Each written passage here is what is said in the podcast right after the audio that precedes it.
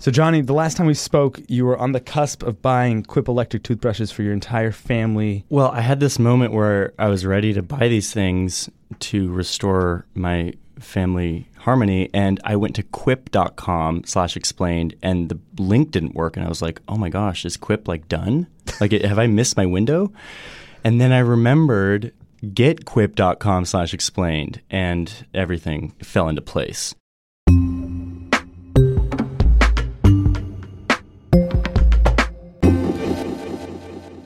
Umair Irfan, you covered the environment for Vox. That's right. The last time you and I spoke about Scott Pruitt, he was knee deep in scandal. He's got a super secret silent phone booth. He's got security to watch his every move. They hit the Rose Bowl, went to Disneyland too. He's Pruitt, and he's still on LinkedIn. He's Pruitt. From there, things got even worse for Scott. Please tell me you have another song, Sean. Say goodbye to Pruitt.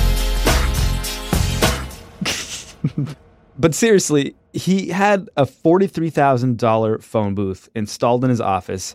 He had people driving all over the place for him, trying to find him some lotion that only the Ritz Carltons sold, but only some Ritz Carltons. Is there one particular thing that did him in? Well, it's kind of like asking which snowflake caused the avalanche or which raindrop caused the flood. Uh huh. But according to the New York Times, it turns out there was one guilty snowflake. What was it?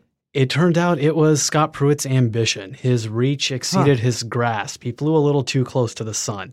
The thing that actually pissed off Donald Trump about Scott Pruitt was that he was openly fishing for Jeff Sessions' job as Attorney General. Huh.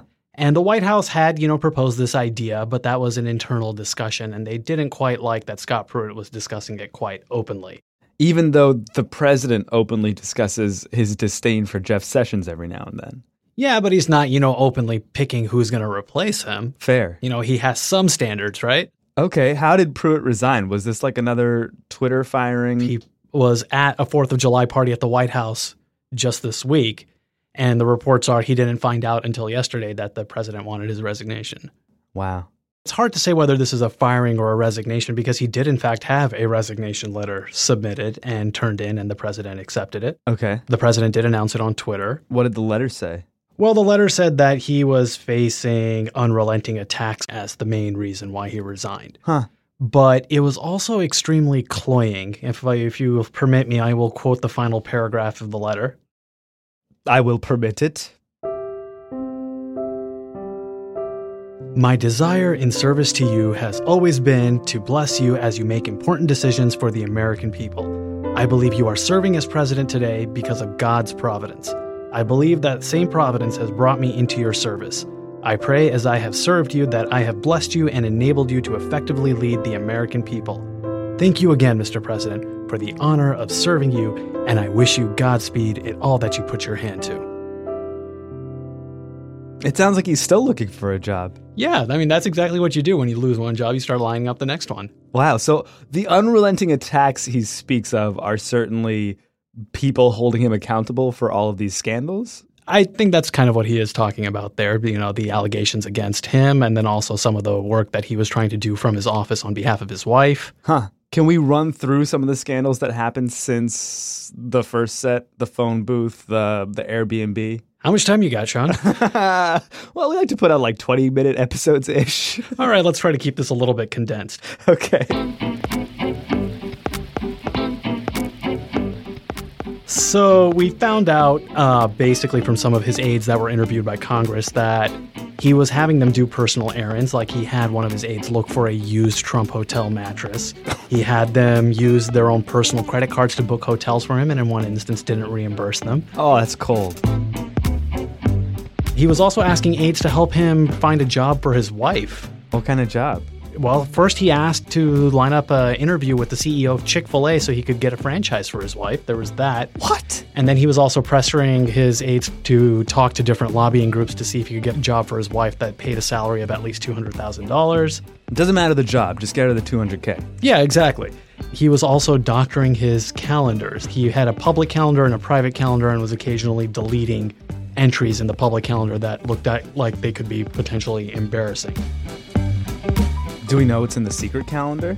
Well, in one instance, he did delete a meeting that he had with a cardinal that was accused of sex abuse. Oh. And also some meetings with industry lobbyists and things that, you know, probably would not reflect well on the administrator of the Environmental Protection Agency. Classic Pruitt. That was quite a list.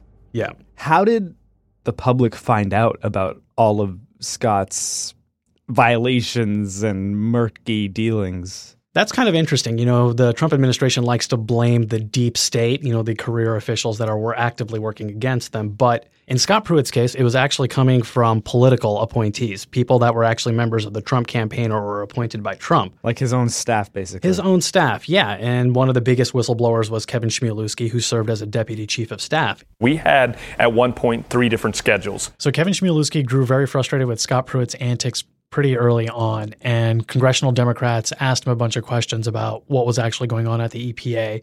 And his answers then prompted another investigation from the House Oversight Committee. Which is to say, the House was looking into Scott Pruitt's affairs. That's right. This is Trey Gowdy's committee. So Trump was losing allies uh, by sticking by Scott Pruitt. Yeah, definitely. We had House Republicans openly call on Scott Pruitt to resign. Huh. Senator John Kennedy from Louisiana saying that Pruitt was acting like a moron. Stop acting like a chucklehead. Stop the unforced errors. Stop leading with your chin. Don't turn on the siren on your SUV just to watch people move over. If you don't need to fly first class, don't. You had Senator Joni Ernst saying that Pruitt was swampy. Swampy. That is truly what I said. It's about as swampy as you get. Did people in the White House, after all of these scandals, turn against Pruitt? Well, John Kelly, the chief of staff at the White House, has long headed out for Pruitt, but Pruitt had a good one on one relationship with the president. Well, Scott Pruitt is doing a great job within the walls of the EPA. I mean, we're setting records. Uh, outside, he's being attacked very viciously by the press. And I'm not saying that he's blameless, but we'll see what happens. There were reports that Donald Trump called Scott Pruitt just to vent about Jeff Sessions and that, you know, they would kind of gripe about everything else going on in Washington. Yeah. And Pruitt, in turn, has been very open about publicly praising the president. The president did a courageous thing today. He truly put America's interests first and said, we're going to remain engaged on CO2 reduction, but we're not going to yield to a framework that's, that was failed from the very beginning. You know, whenever Trump wanted to point to a win, he could point to Scott Pruitt and say, this is look at all the deregulation that he's doing on the environment. And so that kind of insulated him for a long time, that being a productive member of the administration and you really don't want to bench your top point scorer right away. Where does this resignation leave the dozen or so investigations against Scott Pruitt? You know, we have the Government Accountability Office, we have the House Oversight Committee, we have the EPA Inspector General. Basically, those investigations are going to have to continue because if there are allegations of criminal wrongdoing, those have to be pursued all the way to the end. Did this damage the Trump presidency at all? It's hard to say. I mean, certainly this is where the EPA is where the rubber meets the road in terms of policy. Like this is environmental regulations. This is stuff that affects everyday Americans, and that's why people get very concerned when you start talking about who is in charge of regulating hazardous chemicals or pollution. Yeah. And when you're giving the reins over to basically industry to to letting the the foxes run the henhouse, so to speak. I mean, a lot of people start getting really anxious here, and so this is where you have you know more grassroots activism against this administration. And so famously this week also there was that school teacher that confronted Scott Pruitt Right. while he was eating at a restaurant specifically saying things like, you know, you're hurting my children's health, the environment. Um, I just wanted to urge you to resign. Say goodbye to Pruitt. Pruitt. Losing his fancy phone booth. Say goodbye to Pruitt. Losing his fancy first class view. Say goodbye to Pruitt. And no more fancy food. Say goodbye to Pruitt. Say goodbye to Pruitt by Thursday night. Pruitt had resigned. It's lonely out in the West Wing, cause he told his security to try to find lotion from the Ritz on the government's own dime. All of those shady meetings on a separate schedule, perfect for deleting. He's checking in on LinkedIn tonight. He asked his own aide to find a job for his wife, who was trying to run her own Chick fil A franchise. He tried to get a mattress from the Trump Hotel. He called up his staff to pick up some snacks, and like he doesn't believe carbon dioxide is a primary contributor to global warming. It's kinda nuts that it took so long. Say goodbye to Pruitt. More than a dozen investigations. Say goodbye to Pruitt. Confronted inside a restaurant. Say goodbye to Pruitt. Turned in his letter of resignation. Say goodbye to Pruitt. Say goodbye to Pruitt. All hands are in the air. That dirty, dirty air. Some of it's still clean, but it's dirty, dirty air. You know, Oliver's uh, in, in the Terrible Twos you mentioned. Do you think this will be like sort of a pre-Christmas Christmas kind of sensation at the house when these things arrive one day? I'm hoping so. I got him the gold one, and I think that will be exciting. You know, it's kind of shiny and gold, and it's really sleek. And so I'm hoping that I could present it to him and get him really excited.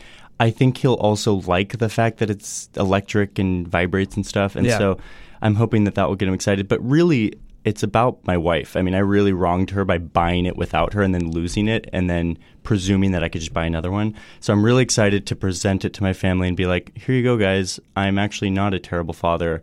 I'm looking out for everyone's dental hygiene, not just my own. Does your wife Izzy listen to the show today? Explain because if she heard like the pains that you're going through right now, maybe you could turn the whole franchise around. She, she she listens here and there. Ah, come on, Izzy, you're doing it wrong. Here's some fun facts for you. For every grain of sand on Earth, there are about 10,000 stars out there in the universe.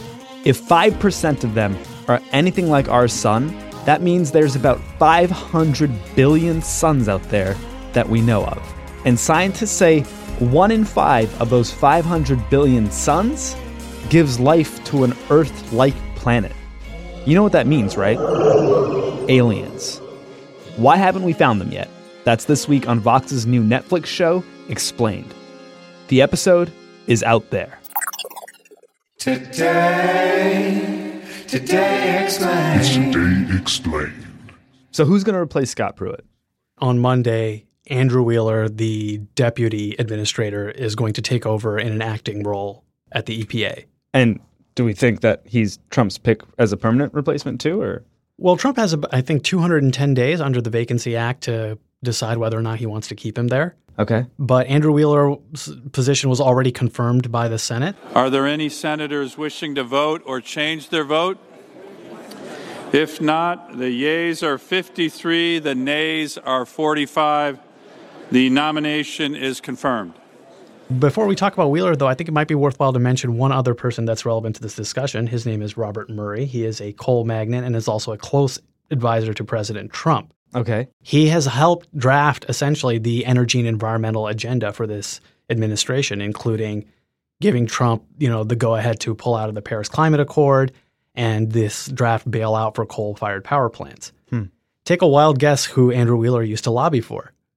Bob Murray. Yes, the notoriously litigious Bob Murray, who sued the comedian John Oliver, as you may recall. Oh, that guy. That Bob Murray. Murray's company recently unsuccessfully sued to block a rule aimed at reducing miners' exposure to coal dust that causes black lung, a disease which killed as many as 10,000 people between 1995 and 2005. Look, if you even appear to be on the same side as black lung, you're on the wrong fucking side. Does Wheeler have any experience inside the EPA? Yeah, he worked at the EPA in the early 90s and Okay. seems to understand where all the levers and knobs are. And the fact that he hasn't drawn all this negative attention will definitely work in his favor. Can we assume that he has the same style as Pruitt, that he'll run the agency in the same way, maybe minus a few scandals? Who knows? He's definitely kept a much lower profile. I mean, it's been a lot harder to find out about him because, you know, he doesn't really have a public persona. He hasn't run for office. He hasn't run a political campaign. Okay. But he has worked, you know, on the inside. He's worked in the Senate and at the EPA before, so he understands the inner workings of both sides and he knows to keep his head down and to get the work done. But in terms of policy, he's very much in alignment with Scott Pruitt. I mean, this is somebody who does come from Senator James Inhofe's camp. James Inhofe famously doesn't believe in climate change and threw a snowball on the floor of the Senate. In case we have forgotten, because we keep hearing that 2014 has been the warmest year on record, I asked the chair, you know what this is? It's a snowball. So here, Mr. President, catch this. So what you're saying is Andrew Wheeler may not believe in climate change. I wouldn't go that far, but I don't think he would consider it a priority for the administration. Hmm. Certainly would not be pushing for aggressive greenhouse gas reductions as the director of the EPA. I think we can lose track of what Scott Pruitt was doing in the EPA because there were so many scandals. That's correct. But he was deregulating the heck out of the country, right? That's right. I mean, this was one of his signature philosophies that he wanted to de weaponize the EPA. You know, when you think about the EPA over the last several years before the president arrived, it was an agency that was weaponized. He wanted to roll back environmental regulations. He wanted to give industry a more of a seat at the table. And recognize that we're not in the business of picking winners and losers. So the deregulatory effort that we're engaged in, 22 significant actions, by the way, uh, over the past year, uh, equaling about a billion dollars in savings to the U.S. economy just in a year. And he was very much in the process of doing that. It's just that he got tripped up by some badly formulated decisions that were shot down by courts. But now they've learned a little bit about that, and now they've got a better strategy in terms of undoing some of the key environmental regulations that the Obama administration put forward. Say, for example, the Clean Power Plan. A plan two years in the making, and the single most important step America has ever taken in the fight against global climate change. This was the Obama administration's strategy for cutting greenhouse gases from coal fired power plants and other power plants. And the EPA is required by law to regulate greenhouse gases. So that means that if they repeal this rule, they have to come up with a replacement hmm. that withstands legal scrutiny. And so they just put out a proposal that essentially is a much weaker rule. And the question is whether this will survive a legal challenge from environmental groups who say that it doesn't go far enough. And one of the more bigger changes that's kind of attacking the bedrock of the agency is changing how the EPA evaluates costs and benefits of environmental regulations. He's narrowing the scope of what actually counts as a benefit and is also expanding, you know, the things that have to be considered as a cost, like the economic impacts on industry and then some of the lost revenues and things like that. In essence, he's shifting the balance such that it becomes much harder to implement a new regulation and that you have to very much consider the feelings of the industry or the sector that's being regulated. Does it even matter who replaces Scott Pruitt, Andrew Wheeler, someone else? I mean, it sounds like people like this Bob Murray character have already spelled out the Trump administration's policies on the environment. That's right. I mean, a lot of this is not necessarily going on at the administrator level. This is going on at the level of underlings or at, at divisions that you know are actually doing the day-to-day drafting of this legislation or or these orders in terms of how they're deregulating the agency's work and that that's going to continue there's a lot of momentum baked in they've had you know more than a year of the Trump administration at the EPA to get it staffed and to start these policies and that's likely to continue there's no reason to believe that they'll suddenly lose momentum now that Scott Pruitt is out In fact, you know, without the additional scrutiny of Scott Pruitt, you know, without him bringing all this unwanted attention, they could probably continue about this work more readily without, you know, facing, you know, environmental lawsuits or people wearing Scott Pruitt paper mache heads outside their office. I mean, when was the last time you heard from Ben Carson? When was the last time you heard from Ryan Zinke? These guys are still getting the job done, but they're doing it with a much lower profile. And that may be the way forward for the EPA now.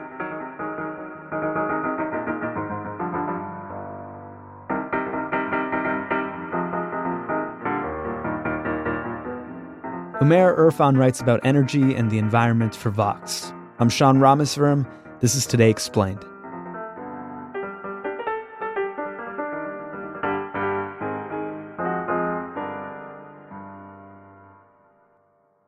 Johnny, what's the organizational system at your house? Like, how are you going to keep four different sets of free refills from just, you know, collapsing out of your vanity or something? Yeah, we're gonna have to reform some of our inventory stuff to in order to accommodate this. But um, we have a nice shelf where our toothbrushes are now just like kind of jammed in, and I'm looking forward to getting rid of the old system.